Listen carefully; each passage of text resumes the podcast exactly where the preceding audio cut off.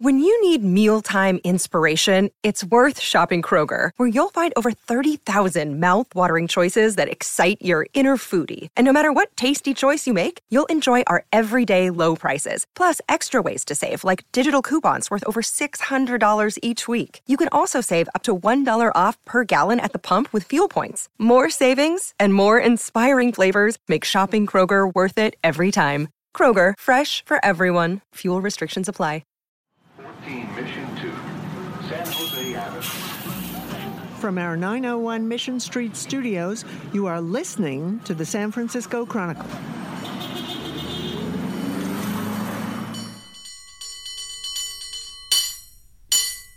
Hello, Heather Knight, and welcome to the hardest I have ever laughed on a podcast, maybe ever. I think there was one part where we were both crying. We were laughing so hard. Yes, this is the Daniel Handler podcast. Um, I cannot believe we've never had him on any of our various podcasts over the years up till now, and it did not disappoint. Let, us set the scene. We're at Green Apple Books, Heather. Yes, um, Green Apple Books was gracious enough to host us in their philosophy nook. I had never been there. Um, it's like such a maze in there. I discover new sections all the time, but I'd never made my way to the upstairs side door down the hall philosophy nook. Um, so we set up there with Daniel Handler, and there's a disco ball there. There's a weird painting of an old man that nobody knows who he is um, that they got at Goodwill. Um, there's just a lot of random stuff. And the best part was there was all those announcements over the loudspeaker yeah, throughout yeah. the podcast. Kevin, line one, Kevin. I love too that uh, the wonderful Green Apple staff very accommodating, but they're bringing in this hodgepodge of furniture from like the 1930s to the 1970s, and setting up. At one point, they set up a desk like sideways that served as Daniel Handler's desk and then he's got this old chair and the desk is a little too small so it looked like he was like maybe in like a first grader or second grader classroom or something like Yeah. that which he seemed to really lean into because he's such a funny guy he's like super well dressed sitting on this way too short chair with a way way too short desk and we're taking photos of him and um, and the fun just went from there I think he was probably our best dressed guest ever. Don't you think? I think maybe. Uh, yeah, I mean, Rennell brought it. You know, the other people have brought it, but he may be right up there. John Travolta, you weren't there for that one. He he came pretty uh, sharp, but um, a tie, if not the best. Um, I I've made a list of things from this episode that I want on every podcast. Number one, the green apple intercom that kept interrupting us and was a source for a lot of humor. Maybe we could just pipe the green apple intercom into the Chronicle archive, and when we go back to recording here, we can just have Green Apple's announcements in the Chronicle basement. Yeah, or maybe we can pipe them into the newsroom and not take any credit for it and just see how annoyed we can make our coworkers. I like that. Um, super long lightning round. Heather, you administered the lightning round, and it's like it's more than a third of the episode, and it's like just the source of all the best humor. So listen Yes. until the end. The lightning round is excellent. He admitted there was nothing lightning about this lightning round, but it was still very funny. Um, yeah, and we've already mentioned uh, another thing I want in every episode: putting our guests behind way too small furniture and taking photos of them. And um, finally, accordion and swimming talk. Uh, apparently, we're going swimming. We've been talked. We've been shamed, not talked, shamed into it. Yes. Although he says if I bring my wetsuit, I'm a dilettante. So I don't know. I still might be a dilettante and bring that wetsuit. Yeah. So um, a lot of fun in this episode. I was thinking as we ended it, we have to have him on again, and then I realized we are having him on again. Total SF Book Club. This is a promotion for our Total SF Book Club, which is coming up in about a month.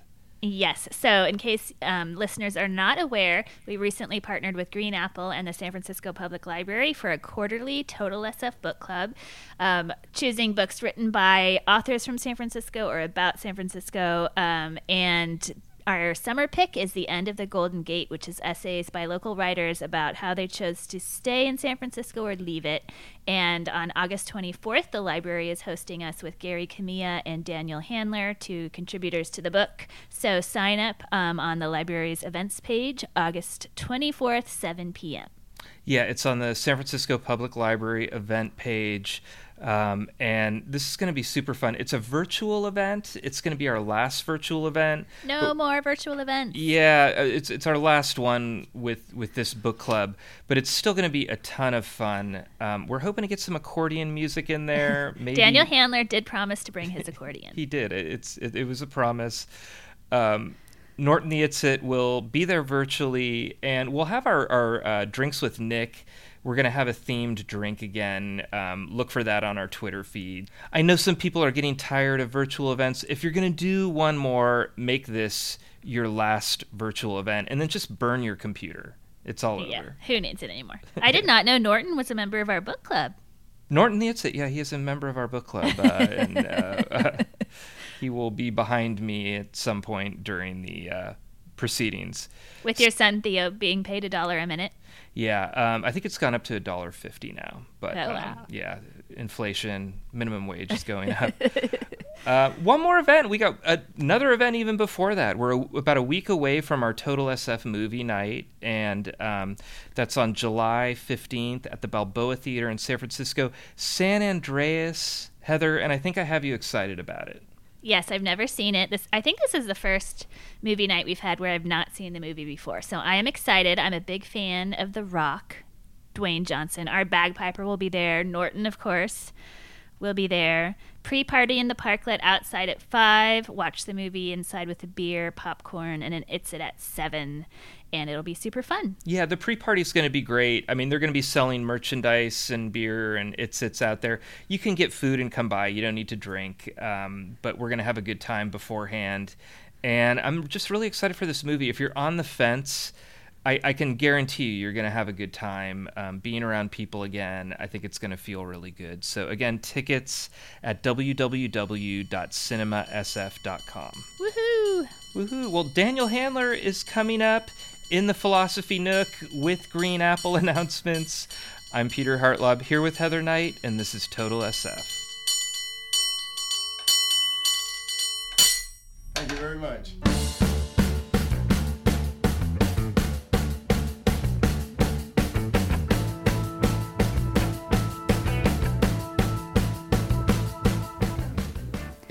Daniel Handler, welcome to our Total SF podcast and Thank the you. Philosophy Nook at Green Apple Books. It is my delight to be here, eyeing all of the philosophy. You are sitting under the used philosophy sign as we speak. One can presume that they people read the philosophy and then it was it completely transformed their life and they were in no need of any further encouragement and so then they sold it back. Yes. Well, there's a lot to buy if anybody's in the market. Yeah, it's reasonably priced too. I've never been in this nook, but I was wondering you grew up in the city. Do you remember your first time visiting Green Apple Books and how often are you here? Um, I could not possibly remember my first time. I was I, I don't remember a time when I was not aware of Green Apple Books. Yeah. And this is my second visit this week and it's Wednesday. Oh, wow. So That's impressive. Yeah, pretty often. It's when I'm here. You're home away from home. Uh, yeah, I mean, it's been responsible for my education in some degree um, since I was young. Yeah. And um, it was, when I was young, it was the cheapest bookstore. Oh. So then you could really, if you, you know, were subsisting on an allowance. and by subsisting, I mean not paying for food, clothing, shelter, or any other necessity. Then, um, then you could come here and get, you know, the Master and Margarita and the Rainbow for really cheap. Awesome. Yeah. I- I love the fact that for my life, I could not, on this piece of paper in front of me, draw a floor plan. And I've been here hundreds of times. It's like the old Steinhart Aquarium. It's just like you kind of make a turn and you're like, oh, I've never been here before. Yeah. Um, this the the room where we're in is a frequent uh, uh, mishap for me, and um, and then it's a reminder. I think, gosh, I haven't read a good book of philosophy in some time. Let's look at them together. And then do you buy one? Sometimes, yeah. Oh. I one of my few um, ethics in life is that you can't enter a use a, a independent bookstore and leave without buying something. I, think totally that's a agree. sin. Yes. So, uh, whenever I'm doing an event, I make sure that the audience knows that they don't have to buy my book if they don't want to, but they have to buy something. That's a great, Yeah, great piece of philosophy. there you go. I, I love a little twist on this podcast too is that this is open to the public right now so and we'll we'll share a photo but um, you are on a microphone in the corner um, and anybody can walk in and just buy a philosophy book and daniel handler will be sitting there on this Yeah. little desk I don't know what the morning philosophy crowd is in the Richmond. Someone woke up this morning and was like, "Gosh, I, where's that Walter Benjamin? Have I lost it? Ugh, what time is it? Is Green Apple open?" well you're, you're a san francisco native um, do you have a first san francisco memory not not necessarily your first memory but your first san francisco memory I mean, I guess it depends what you mean, but um, I remember that the first time I went to Boston, I that in my head Boston was going to be like San Francisco because they were also, I don't know, small cities and by the water and whatever, and having a new appreciation for the uniqueness of San Francisco. Mm. So I definitely spent kind of my adolescence and and um, even kind of college years and early 20s saying like a medium-sized city is what I like to I like to live in a medium-sized city like San Francisco. And it's like, yeah, well, visit Pittsburgh for a little bit and then decide if you can live in any medium-sized city. Um, nothing personal to Pittsburgh, but Yeah. just it's but I think it was a slow process of learning how unique it was. It was a slow process of um, having people visit and visiting other places you know, and having people say like, "This is the most beautiful place that I've ever stood on in my life," and have it be like a fairly nondescript hill in San Francisco. It happened to me last night. A friend is um, in from out of town, and we walked near my house to Corona Heights, which is like kind of no one's favorite park in San Francisco, I would say, and it's spectacular. And she was like, "Oh my God, you live near here," you know, and I was like, "Yeah, that's true. I should appreciate that more when I'm." Walking my dog. Yeah. Isn't that the hill where the gingerbread monolith was built over Christmas? Do you remember that? I'm not aware of the Did gingerbread you miss monolith. the gingerbread monolith? Yeah. Oh, wow, this is San This is- Francisco. the ways of. Gentiles are often strange to me, so this could be the explanation. But Right around Christmas, somebody constructed out of gingerbread this really tall, like over six or seven feet. like tower a there. 2001 Space Odyssey kind of mm-hmm. monolith. Yeah. Exactly. Wow. And then everyone went to visit it, and then dogs started having their way with this Yeah. thing, and it crumbled overnight. But it was quite the San Francisco. Yeah, I'm sorry I missed that. I was right here. I wasn't, I wasn't anywhere. You you lived in other places. You lived in New York for a while. Um, what what kept bringing? That was you- the list of other places I've lived. well. Uh, you, you, you went to college. Uh, you went I did. away I went to college on the East Coast too. Yeah, yeah. Was there ever a thought of I'm going to be there? I'm going to be even even as an author, you know, strategically, like I'm going to live somewhere else, and kind of what brought you back here? Well, um, I married a New England woman, so certainly when we moved together to um, New York, that she's from a family where you live in Manhattan and until you have a child, and then you move to Long Island, or if you're a rebel, Connecticut. Um, and so that's kind of what I thought was maybe going to happen, but. Um, but also I did a really I mean I'm a I'm a big propagandist from San Francisco too. So when she and I were first dating, we spent a summer here and um, I pretended that every spectacular thing I took her to was like a thing I'd stumbled upon. You know, like, oh, I'm hungry. Let's have some dumplings right here.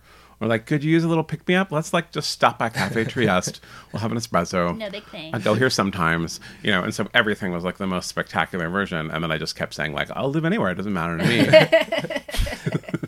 Oh, oh, look. Yeah. There's uh, Paul Kantner from Jefferson uh, Airplane. Yeah, he what seems to be enjoying the you know ginger salad at Mandalay Burmese restaurant. But I'll live any place, anywhere where there's great Burmese food is fine with me.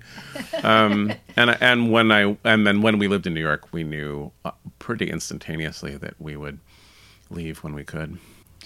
Um, going back to your childhood in the city. Yeah. Did you read a lot, and what were your favorite kids' books? Uh, I read a ton. I read a lot of uh, the Bay Area's own Zilpha Keatley Snyder. Um, I read a lot of Roald Dahl. It will surprise no one to hear. I will. I read a lot of uh, Beverly Cleary. Um, but I had just a, like a fantastic few librarians at the West Portal branch Mm. who just put things in my hands all the time. A Mm-hmm. lot of which I don't remember because when you're a kid, particularly then, now there's more media about children's literature, and I think young people are more kind of attuned to that. But at the time, I didn't know anything about. I just liked reading them, and they were great. They put books in my hands, and then they kind of led me to the adult section when it was time to graduate from the children's section Did you grow up in West Portal? uh, near West Portal. Yeah. Cool. And what was your favorite local bookstore? Was it this one, or did you go to others? There was a local bookstore in the in the Stonestown. It was before it was the Galleria. There was a local bookstore in Stonestown that I went to, um, but I came here a lot. Um, my father took me to City Lights. yeah. Um, Yeah, I don't. I mean, they're all. I still don't have a favorite. I just just there's ones that I frequent more often, but that's more a logistic and convenient Yeah. issue. But um, yeah, I mean, I'm um, I'm a heavy, heavy visitor of bookstores.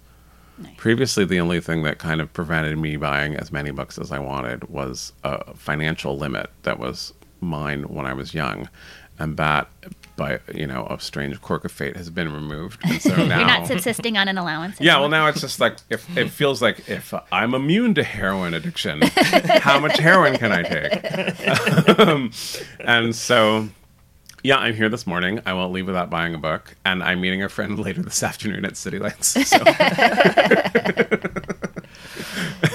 I should just tell my credit card company now, so they say, "Gosh, it really looks like fraud. he visits two bookstores in a day?" Well, we're we're doing a horrible job of uh, promoting our book club and our book club pick, "The End of the Golden Gate," and um, you contribute an essay, uh, and you're comparing your 20-year marriage to Lisa Brown, uh, to your longtime love of San Francisco in the book, ties into the themes of your 2019 book, Bottle Grove. You conclude with a couple of great lines. I'm going to read them. I'm more excited about my new book than old work, and I'm eager to see what will happen in my city rather than yearning for how it was. I want to stay here another 20 years at least, married to Lisa Brown, watching all this and writing it down. Why are you so optimistic about San Francisco and committing to it when a lot of people are doing the opposite right now? I think I've been here because I've been here for so long that um, I hear a lot of complaint about things that have happened with San Francisco that use a relatively recent arrival as a starting point. And so I don't mean to um, downgrade serious worries about what is happening in the city for sure.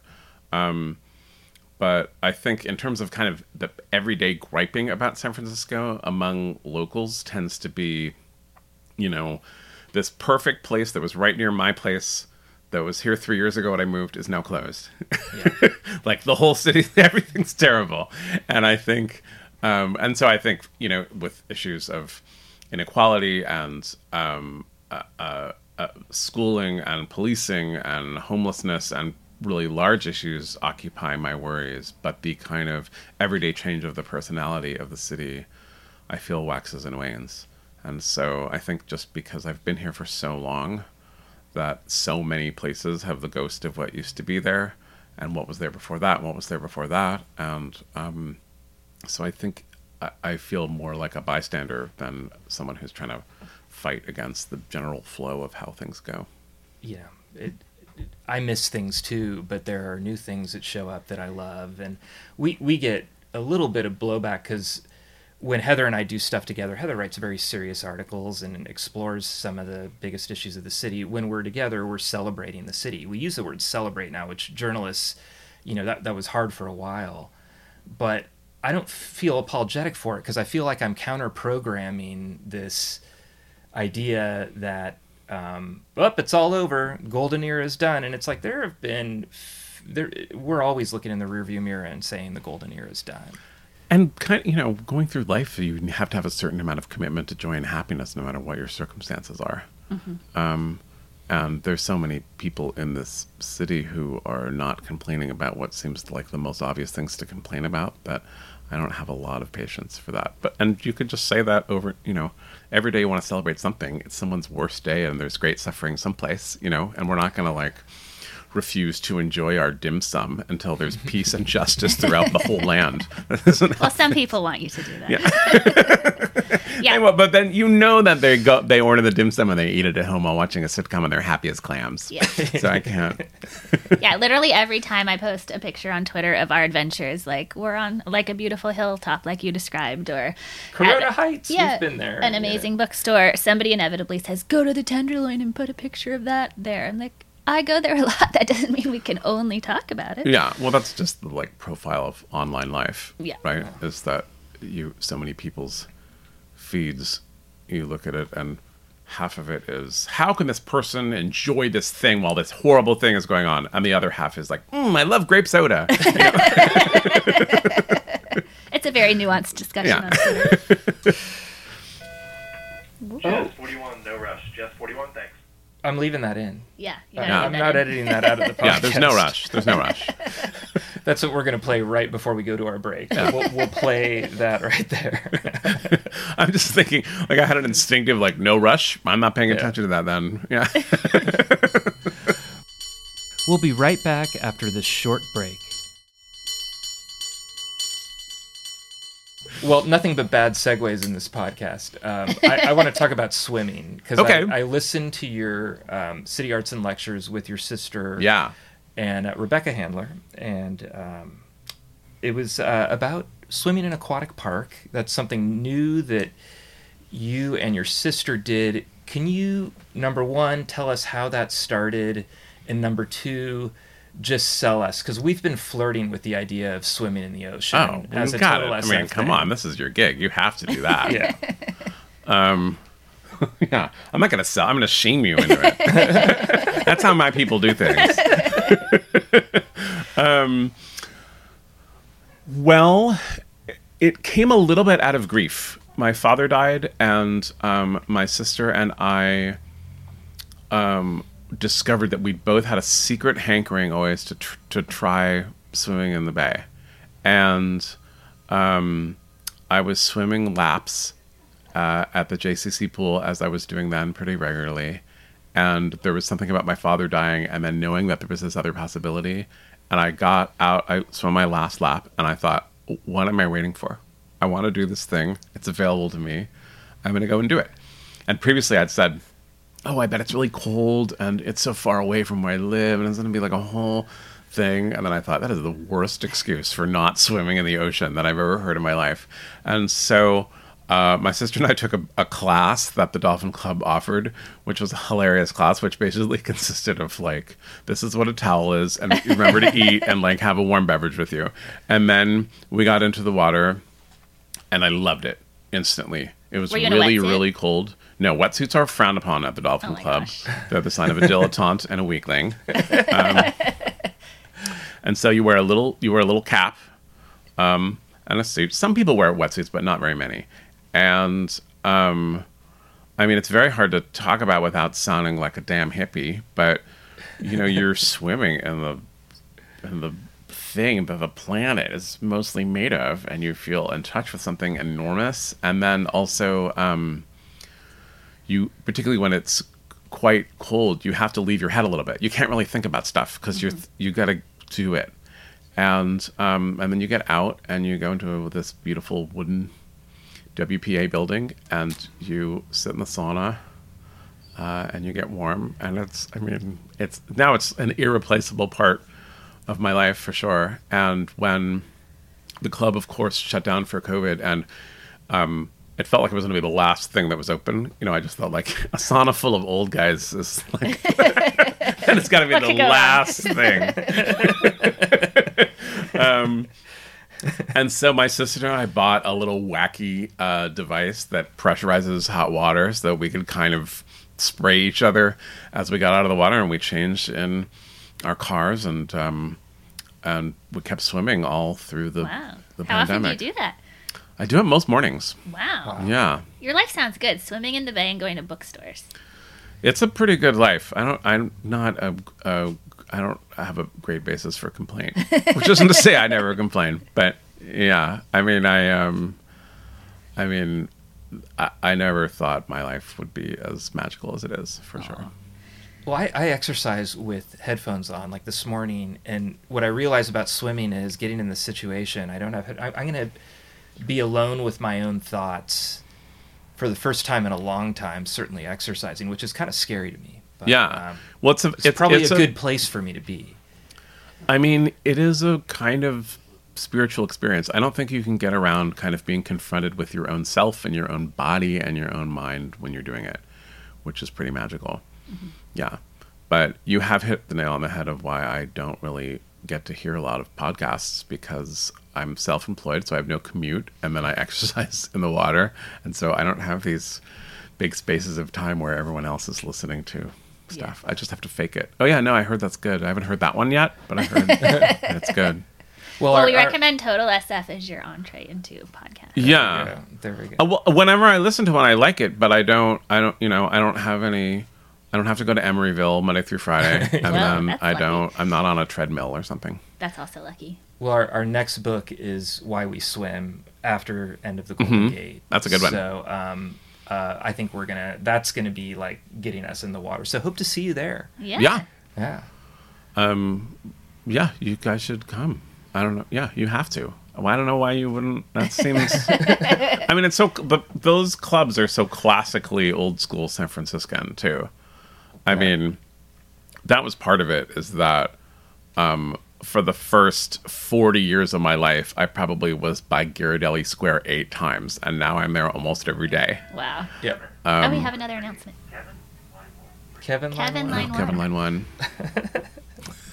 you know that Kevin. He's always on line two. Come on, Kevin. Get in your line. Switch over. So you attended San Francisco public schools growing up. I and did. If Wikipedia is correct, which you know it always is, Yeah. it was Sloat Elementary, Hoover Middle School, and Lowell High. That's right. That's right. And you're also a public school parent. I am. Yes. Um, and the city school district and school board got international attention over the past 15 months for all the wrong reasons. And I was wondering what you think of the current state of affairs in the San Francisco public schools. It's been really tough. Um, I think that, um, yeah, I, I think that it's hard to picture that in this last year, if you're a cognitive and thinking person, that you wouldn't be concerned about issues of equity and race and class everywhere, and but certainly in San Francisco, if that's your job. And um, I can't blame the school board for wanting to make some changes along those lines. Um, I think it was really hard to hear that those changes were happening in the way that they were happening um, when schools were closed, because the greatest inequity issue over education right now seems to be that um, if, say, you're the son of a successful author, you are in like a nice quiet space on reliable internet, getting an education and getting a bunch of uh, you know supplementary adventures and culture that your parents are able to provide and many many people had none of those things going on for a full school year for more than a full school year. Yeah. and um, that seems to me the crucial issue of it. Um, and yeah it's been really tough. It's been hard.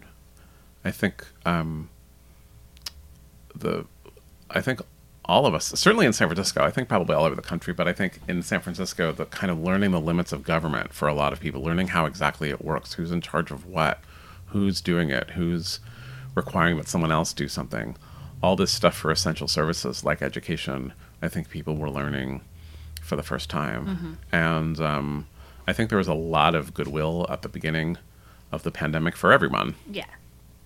And um, as anyone ever knows who's intruded on someone else's goodwill, you, you gotta that sours pretty quick. You gotta you gotta extend the goodwill with the same uh, enthusiasm that you took the goodwill from others. Mm-hmm. Right. I think That's that got point. squandered too. Yeah. You, you've traveled all over the world. Um, you know, are there are the gripes that people have in Paris, um, in other parts of the world, the same Uh, as the gripes that they have about San Francisco. I mean, people in San Francisco have about San Francisco. Oh, is for this- sure. Is this something? I mean, I don't think you can travel to any corner of the world without getting the feeling that it, it was good. You've, you it was just ruined. You've just arrived a little Because too you late. just got here. Yeah, it's just crumbling now. You can see the last traces of what was magical. Well, you've survived our serious questions, and now it's time for our famous lightning round. Okay, I'm ready. Okay. Um, Heather, one thing. Yes. Uh, stiff drink is not on there, and I Oh. think we definitely, We definitely need need to to have ask that the stiff drink. Last, It's a little early for me, but okay. leave that in too. Where is your favorite place to get a burrito? I'm gonna say El Toro, but you What's, know, what's your order there, and what what's special about El Toro? um, my order in general always is a is a super veggie burrito, black beans, and not super not um. I don't like it when there's actual veggies in the veggie burrito. The veggie burrito, Yeah. all the veggies. I like the beans in there. Well, I'm in like avocado. There's those there's veggies that are in there, but sometimes you're like bite into like a zucchini, and I think what is no. going on in the world? Yeah. Someone brought me one recently. They said, oh, "I'm getting burritos," and I said, "Oh, I'd love a veggie one," and they brought it, and it had tofu in it. Oh. And I had to be that like, "You're so nice for getting me a burrito, but I'm going to kill you now." Uh, and I guess I just like the vibe at El Toro. But I mean, I like there's uh, any kind of non-corporate feeling Mexican place is fine with me. Yeah. If there's like a logo that's been worked on, then I'm suspicious of it. What is your favorite movie filmed in San Francisco? I'm gonna remember. I'm gonna think of like a cooler one 20 minutes later. This is the opposite of the lightning round. I realize this is the, this is the slug round. Um, I'm. I mean, I'm gonna have to go Vertigo. I think. Yeah. It's a popular choice. Yeah.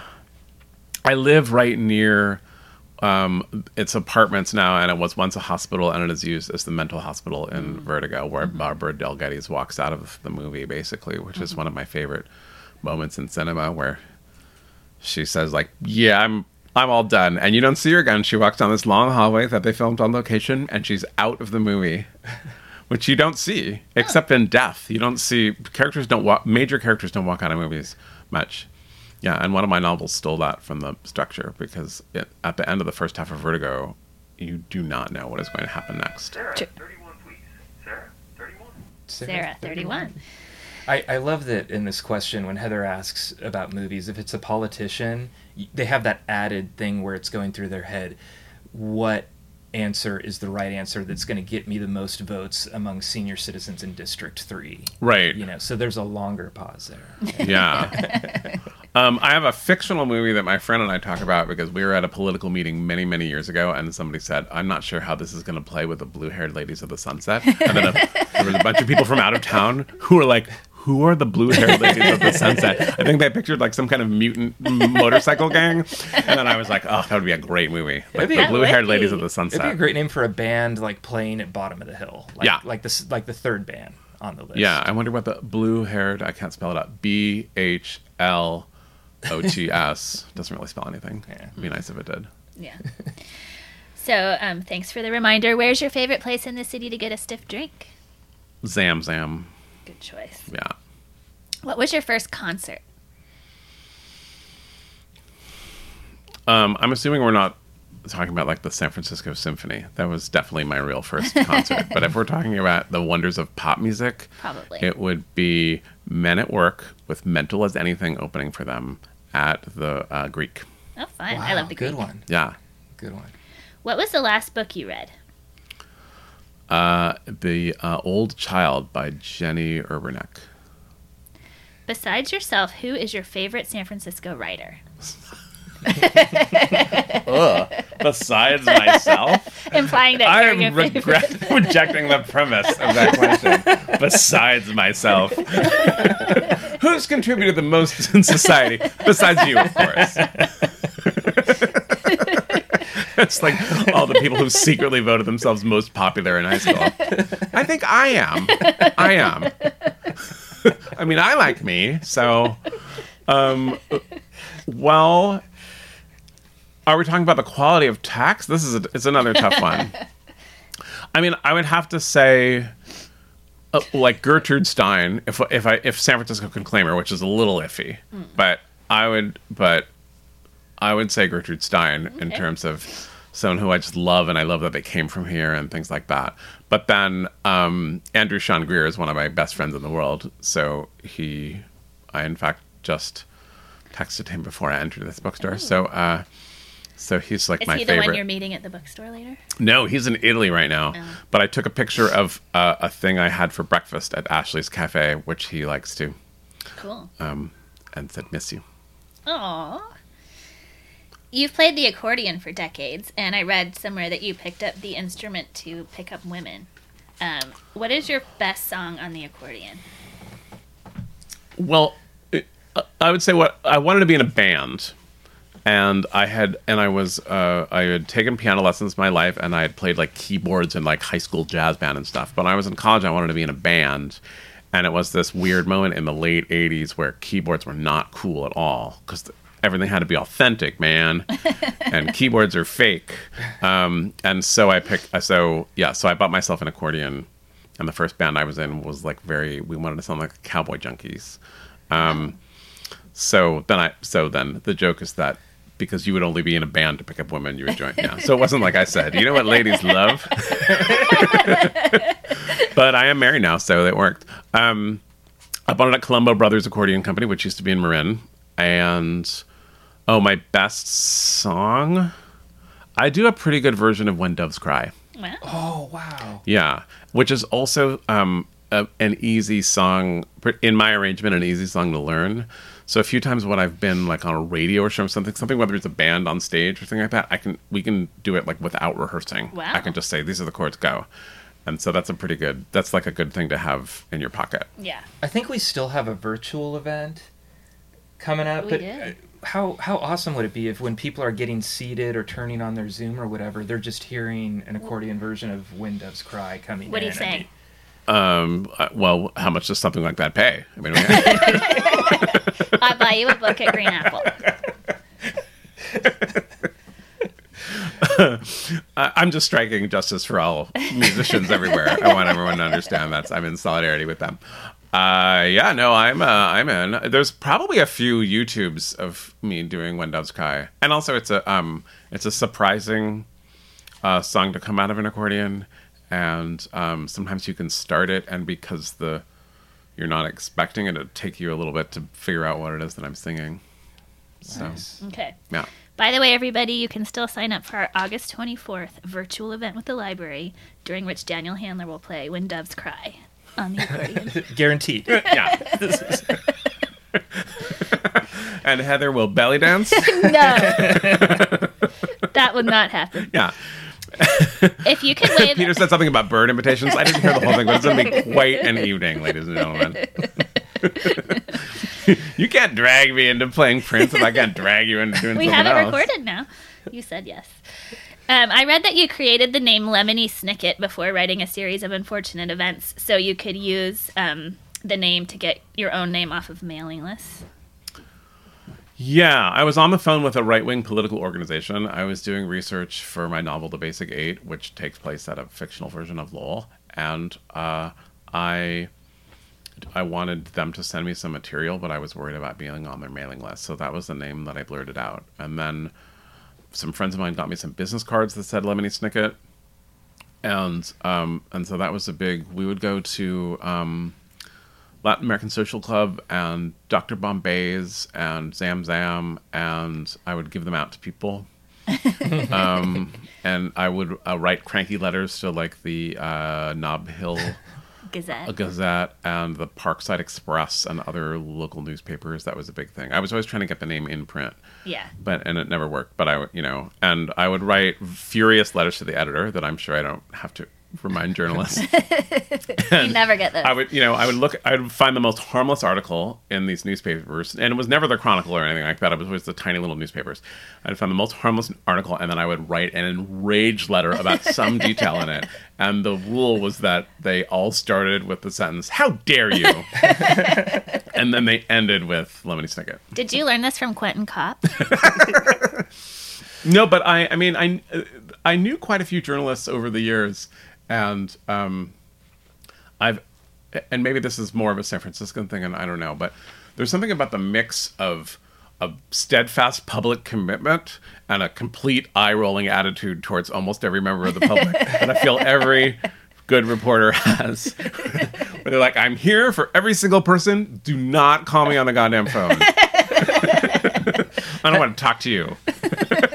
Heather and I are now having this like we're like, oh my god, is Quentin Kopp and all these letters we've been getting the swirly cursive thing just like performance art? Maybe. Like it's some Maybe that's not 38-year-old his real name. Oh boy, rabbit hole. If you could wave a magic wand and change one thing about San Francisco, what would it be?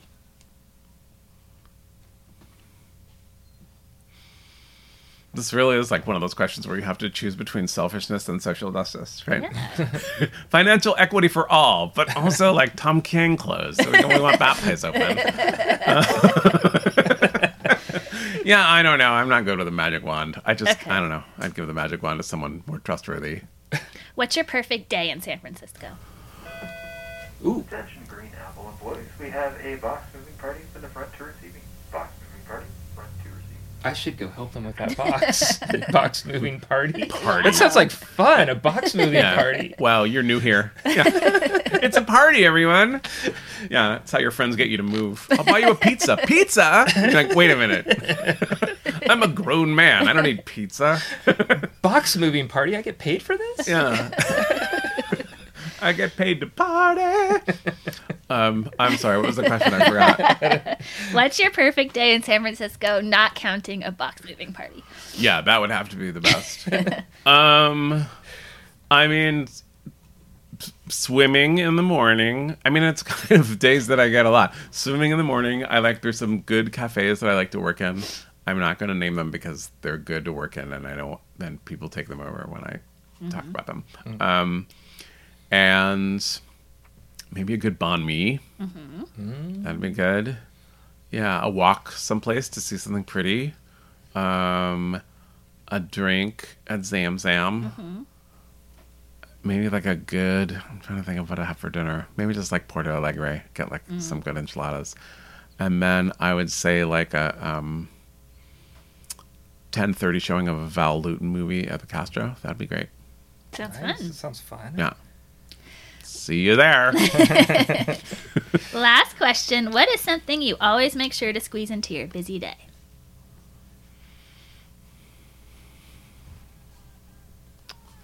Reading, I guess. Yeah. I'm gonna yeah.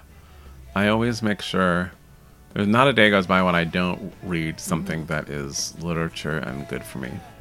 Cool. So Well, then it was great we met here. yeah, exactly. It's good to get it out early. Then I then the rest of the day I can just wander around watching TV. Well, thank you so much. It was really fun to talk to you. You may be the Thank funniest you. guest we have had on Total SF. See you at the event. Can't wait for the belly dancing. That's gonna be so awesome. When doves cry on the accordion. Book book moving party. We're adding a book moving Yeah. party. Thank you. All literary events should be a book moving party. People should be buying them. Yes. Yes. Thank you.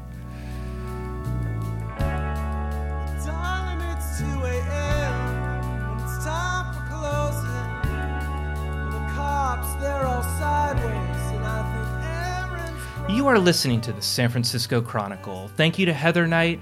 Our music is The Tide Will Rise by the Sunset Shipwrecks off their album Community, and Cable Car Bell Ringing by eight time champion Byron Cobb. Support Total SF in the newsroom that creates it and consider getting a digital Chronicle edition. It's less expensive than you think at sfchronicle.com slash pod.